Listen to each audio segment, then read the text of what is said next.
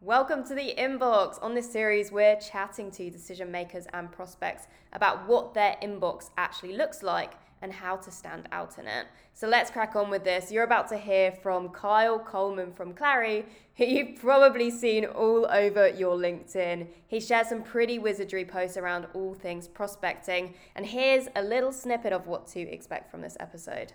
I think it's really important that you do this. Like, go and talk to, if you're selling to, uh, you know, a more technical persona, data analysts or data engineers, go talk to them. Go talk to the folks internally at your company. I guarantee they're there and say, hey, where do you spend time? What do you find interesting? What would you respond to? Would you respond to this? Is this message interesting to you? And do some research yourself. Like be proactive about it. That was, I mean, that is the number one way that I've found success in any sort of outbound effort. So you're about to hear from someone who gets absolutely slammed with sales messages and shares exactly how to book meetings with not just him, but other sales leaders that he talks to. So thanks for joining the episode, and I'm super excited for you to hear some juicy nuggets from Carl. So let's do this. I want to know what your inbox looks like. You're pretty senior at the Clari, so I can imagine you get pretty drowned with messages on LinkedIn, etc. But what does your inbox look like today? And by inbox, I mean your phone, LinkedIn, as well as email. Okay, so my I'm pretty I'm pretty crazy about my email inbox. I keep it as clean as possible. I treat it like a to-do list. And so my email inbox is almost always say under 20 emails, but hopefully it's closer to zero. So I don't have too hard a time keeping up with the emails that I get. I would say I get probably somewhere between three and 10 cold emails a day from an individual salesperson or an individual SDR. I get about double that of marketing emails, which are frankly more annoying to me than SDR emails are. So email for me is is pretty easy to keep up with, although I think I'm a little bit unusual. I think a lot of the VP and C level people just let their email inbox just get it to this unmanageable place. You know, I've seen people share their screen and have 40,000 unread emails, and it actually it makes me anxious. I'm like, how do you live life like this? So maybe I'm not the best person to talk to about, about email. LinkedIn for me is a disaster zone. Like I cannot keep up with messages on LinkedIn. There's just no way to organize, set reminders, do all the things that I would do in my email inbox. And so it's it's hard for me. But what stands out in both forums, my email inbox and my LinkedIn, are video messages and voice messages. So if you're sending me a video message on uh, via email, I will watch it because I know for the most part that you've taken the time to do something relatively personalized. And similarly on LinkedIn, there's not a way that I'm aware of to batch send voice messages right. uh, via the, the. Now you have to be connected with somebody to send a voice message. So I'll say another thing that sticks out to me on LinkedIn is if you've engaged with me, you've engaged with my content in some meaningful and genuine sort of way, if you connect with me and don't try and sell me that second, but yeah. you know, you play a little cool, uh, that actually stands out. And then I know your name. Like I know, like you reached out to me, Charlotte, and I was like, I know you because I see you post stuff all the time. I see you comment on stuff all the time, and I know that you care about this stuff. And so, do I want to talk to you? Yes, I want to talk to you because I feel like we, I kind of know you already. Um, so I would say video messages, LinkedIn messages, and then having some manufacturing some relationship with them by actually talking to them or engaging with them yeah. uh, however you can on social is, is a good way to do it i had someone else who said the exact same thing they were like chill out like as soon as you accept don't pitch me like just wait like engage with things chill out a bit and then go for the ask later on when the person's more familiar with you so it's interesting that's the second time it's uh, been noticed have you noticed a change since like you mentioned like not as many on email, but quite a lot on LinkedIn. Have you noticed a change since kind of everything went remote? Did it increase on LinkedIn or has it just always been that crazy? Yeah, it's a good question, Charlotte. I, I think LinkedIn has been pretty crazy for a long time. Um, ever since some wonderful companies like SalesLoft and Outreach started building in LinkedIn touches into yeah. cadences and sequences things started to go a little bit crazy. And then, of course, there are these um, automation outfits that just pump out automated in-mails and LinkedIn started selling automated in-mails as an advertising tactic. So I think LinkedIn has started to get a little bit noisier over the years. But um, again, it's not unmanageable, and there are still ways to stick out, as we just talked about. So I don't want to discourage anybody from using LinkedIn because I think it can and, and should be powerful. Like a, a, lot of a lot of folks uh, approach outbound with uh, the mindset that's not super productive, and they think I have to get if I don't get a response to this piece of outreach, I'm doing something wrong. That's not right. A lot of times, what you're doing is you're just trying to build familiarity.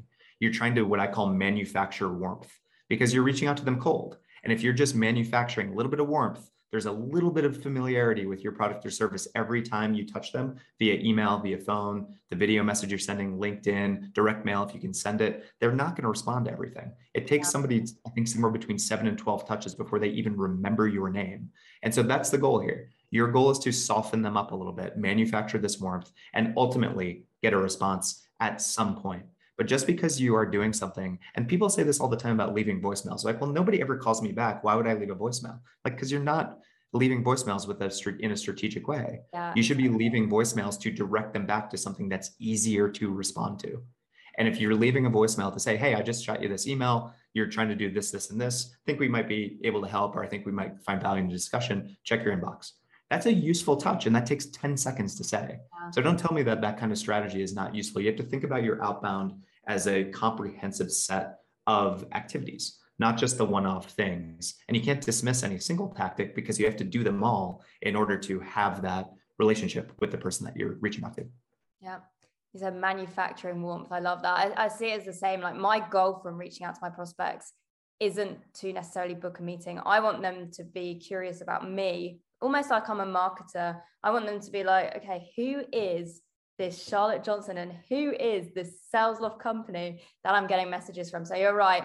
Just because you're not necessarily getting a lot of replies from, for example, InMail or from the voicemails you're leaving, it doesn't mean that that's not necessarily leaving an impression on that person. You also spoke about standing out and you said about voice notes and you talked about video messages. How many are you actually getting? Very few. Very few. I would say I maybe, and I'll not even by day because I don't get one every day. I would say maybe one to two video messages per week. And they're almost always from video vendors. Yeah. You know, from Vidyard or from, you know, some, some vendor like that. And then voice messages on LinkedIn, a handful every month. Really? And yeah, it just, I just don't get them. And they're interesting and they're engaging and they're fun. And like, I like, I like them and they're easy to listen to. They're easy to respond to. Um, so I actually end up having kind of voice back and forth with people. They send me a voice thing. I listen to it on a walk with the dogs or something like that, and I shoot yeah. them a voice thing back. Like it's kind of fun. Um, so I would say try it. I, I, you know, I'm again probably more receptive to SDR and AE outreach than 99% of of the population, but it's different. It stands out. It shows that you are a human yeah. behind you know the, the digital forum. So give it a give it a try. Anything that puts your face to something anything that puts your voice to something is a worthwhile use of your time. Yeah and if it's standing out from the many many emails and the many messages on linkedin that you're getting it's definitely right. It's not going to be amazing at first either. Like my first voice note was a bit of a disaster. I was like, "Hi, it's Charlotte from Sales." I was all nervous. I didn't sound like me. I was really formal, and you just get used to it over time. So just to know, your first one will probably be really cringy when you listen back to it again. Almost definitely. And I'll say one other thing is this is not just my opinion. Like our our entire executive team, our C our C suite and our VPs they all send me the things that they find engaging, that they find interesting, that SDRs are sending them. And almost without fail, Charlotte, it's these two things. It's they just said, like, our chief customer officer sends me a video and says, Hey, just wanted to let you know this person sent me a video and I watched it. Like, oh, go, okay, data point, good to know. And similarly, our VP of sales sends me the or shows me a screenshot of the LinkedIn message. Hey, can we do do we do this? I'm like, can we do this? Um, so I'm it, my opinion is an aggregation of what I'm hearing from other execs, what our team is finding successful, and what I personally believe is successful, what I personally respond to. So I don't want to make it seem like this is just opinion. my opinion, although ultimately I guess it is. Um, but this is me reading other signals from from other folks, and I think it's really important that you do this. Like, go and talk to if you're selling to uh, you know, a more technical persona, data analysts or data engineers, go talk to them. Go talk to the folks internally at your company. I guarantee they're there and say, hey, where do you spend time? What do you find interesting? What would you respond to? Would you respond to this? Is this message interesting to you? And do some research yourself. Like be proactive about it. That was, I mean, that is the number one way that I've found success in any sort of outbound effort is going and talking to my target personas at my company and learning about their business the same way that you're learning about what my inbox looks like go and find out what your internal team what their inbox looks like what their linkedin presence is like and try and craft a strategy around that yeah internal but also external like the amount of people that i've reached out to who are my icp just asking for a bit of help because I want to improve. And the response rate is so high. And even when I've been at my other roles and I've sold to different personas, the response rate is still so high because you're not trying to sell them, you're you're asking for help and people want to help. So it's such a good point because obviously um, being in sales and being in IT you probably want to be communicated with probably in a, a slightly different way. Um, like you mentioned, your LinkedIn inbox is hectic, so maybe you prefer another channel. But um, yeah, it's so true to just reach out, especially internally. I think people forget that your prospect, your ICP is internal as well as external. So yeah, great point. So I uh, can guess what the channel is or what the medium is that you're going to say, but I, I'm interested the best outreach that you've got. And like I mentioned, I'm guessing it's going to be like a LinkedIn voice note or a video, but yeah, an example of the best outreach that you've got? I so I've gotten plenty of really good videos and plenty of really good uh, voice messages. And again, like I've ha- I've had fun, and a lot of times, Charlotte, they're similar to what you just said. Like, hey, can you just help me navigate your business a little bit better? Like, tell me about what HR software you use. I'm like, sure, I'll tell you. Like, I care. And so it's just informing their perspective. And so little bits like that are they don't seem like they're super impactful, but they are. Um, so I would encourage people to do exactly what you just said, like just cast a lot of lines and see where you get bites yeah. and build, especially if you're prospecting into an enterprise account, just build a stronger perspective on who you're selling into. Um, but for me, the most memorable email I've ever gotten was um, an email. Uh, not it was not anything fancier than that. But what I liked about it was how personalized it was and how, well, I'll just tell you what it was. So at my previous company, we were SalesLoft users. And on our on my LinkedIn profile, I say that I'm the owner of corgis. I'm a proud corgi owner, and I am. Corgis are the best dogs. No offense to yours. And what this person what this person said um, was their subject line was small but mighty. And I was like, I don't know what this is, but okay. And I opened the email and it said, um, "Hey, it's on your LinkedIn profile that you're a corgi, corgi owner. Corgis are the best." Blah blah blah. Like corgis, our solution is small but mighty. We're not as big as SalesLoft might be, but we do this, this, this, and this. And I was like, that was very, that was well done. And for whatever reason, like it's not super complex. No, it wasn't a super long note. It was maybe 75 words, but it was clever. It was original. I've never gotten anything like it again. And it has stuck with me for five years. So they're doing something right because they hit on something that resonated with me. Obviously, they they solved pain, and we didn't switch from SalesLoft. Don't worry. Um, yeah. We they, I know they resonated with things that I, they knew I care about. You know, what are pain points that that SDR leaders experience, and they resonated with something personally about me that they saw, and they tied those two things together. And so for me, it was the the cleverness of the segue between the personalized research and then the value prop was something that really stuck with me. And now you'll see me talk a lot about this because when done well, it really sticks out. When you see that somebody lives in Brighton and you can talk about you know the Brighton seagulls and the, the uh, whatever else may exist out by the sea, and you can tie that into some sort of business value prop, like that's that's effective personalization and that's effective resonance. And for me, those are always the types of things that that really stick with me.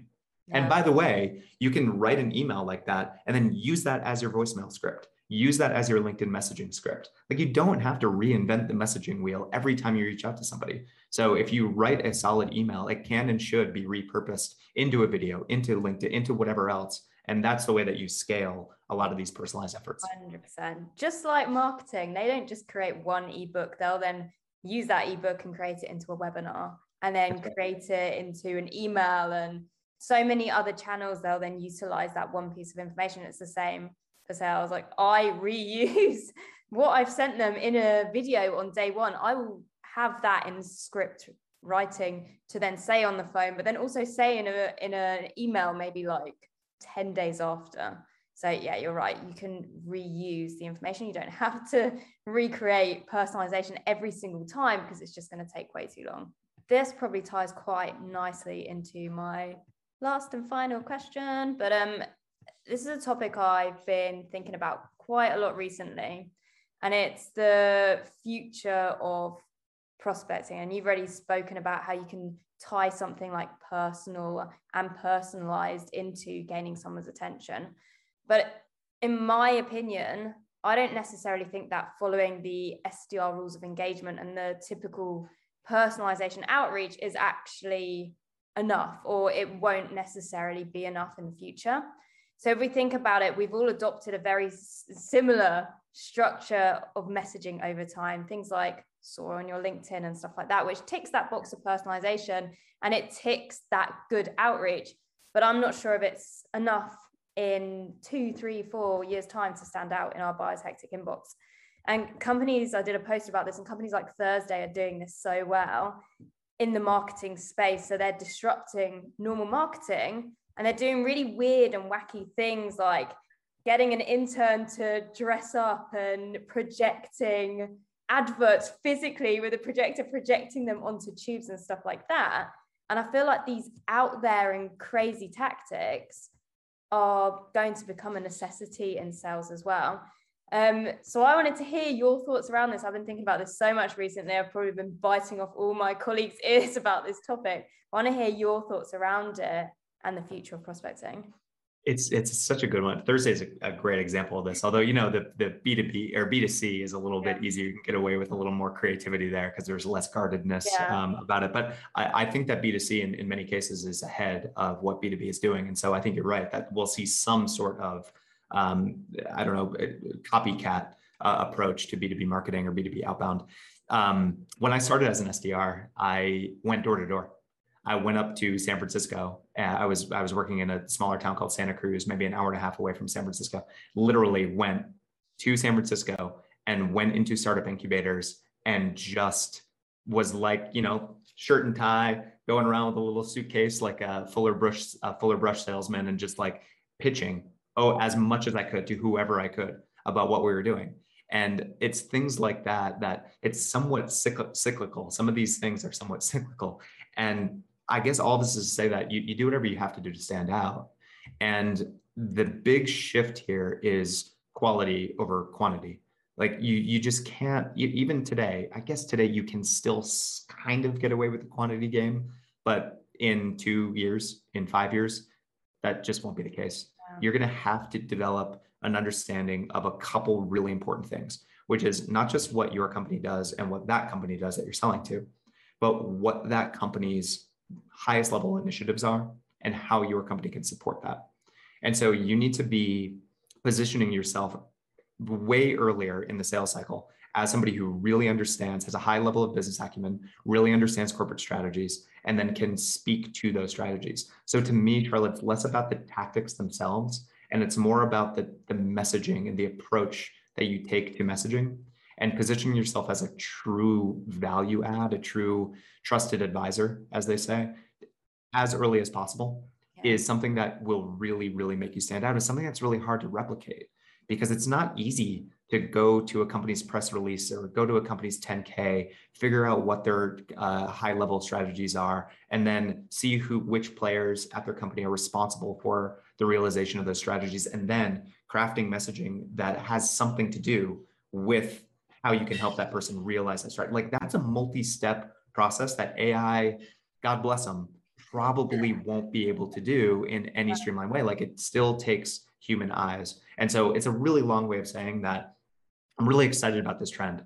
SDRs have to develop more business acumen. They have to understand what really matters to a company and go beyond the feature function of the product or service they're selling and into the more strategic value delivery that their product or service really enables. And if you can tie and connect all those dots together for your prospect, that is how you're going to get their attention.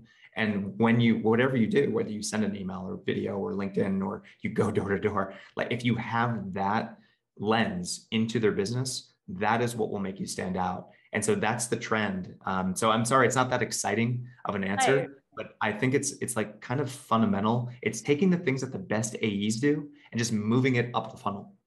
Just that's all it is. We're just shifting uh, the expectations up the funnel so that marketing and SDR have a much better understanding of how to be a trusted advisor as opposed to just being somebody who is, you know, opening up your coat and selling watches in Times Square. Like it's not about that. It really is much more about them and the long-term value that they'll get from partnering with you.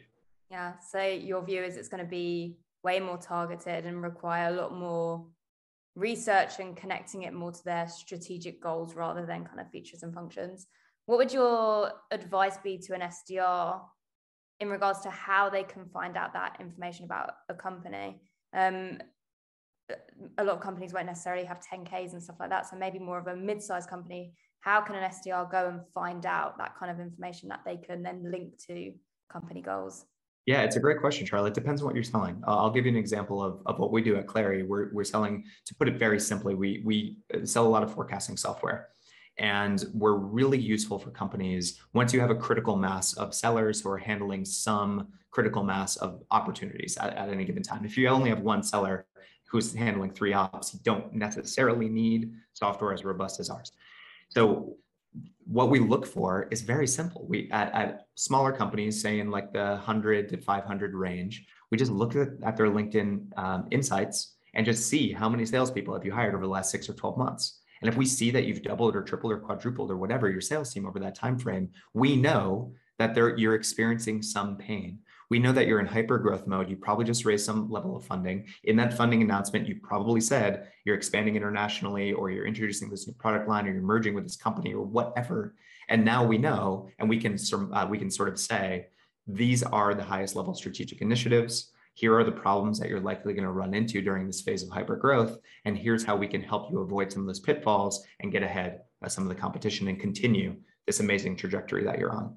So uh, it depends on what you're selling, but you can infer a lot based on signals that you can gather from press releases and from what companies are publishing about themselves and during funding announcements, what they're saying that they're focused on from interviews that the C-suite does and what the CEO says he's he or she is focused on. Like all these things are, are signals, and it's up to you to package them together into how your product can help. It's just that one extra step of research that you need to be doing for especially those tier ones accounts. Things yes. like like you mentioned, like press release and actually reading funding announcements instead of just sending emails being like, congratulations, here's my product, where it actually tells you exactly what their focus now is with all this money that they've raised. So yeah, um, yeah, interesting, interesting point. I'm interested to hear other people's answers as well because my brain is torn between yeah, this research side of things, but also are we going to start moving more towards the like you mentioned the trends in the B2C space being more wacky and out there. But thanks, Carl, for joining me on episode number one. Such amazing knowledge nuggets. And thanks, everyone, for listening. Hopefully, see you next time on episode number two.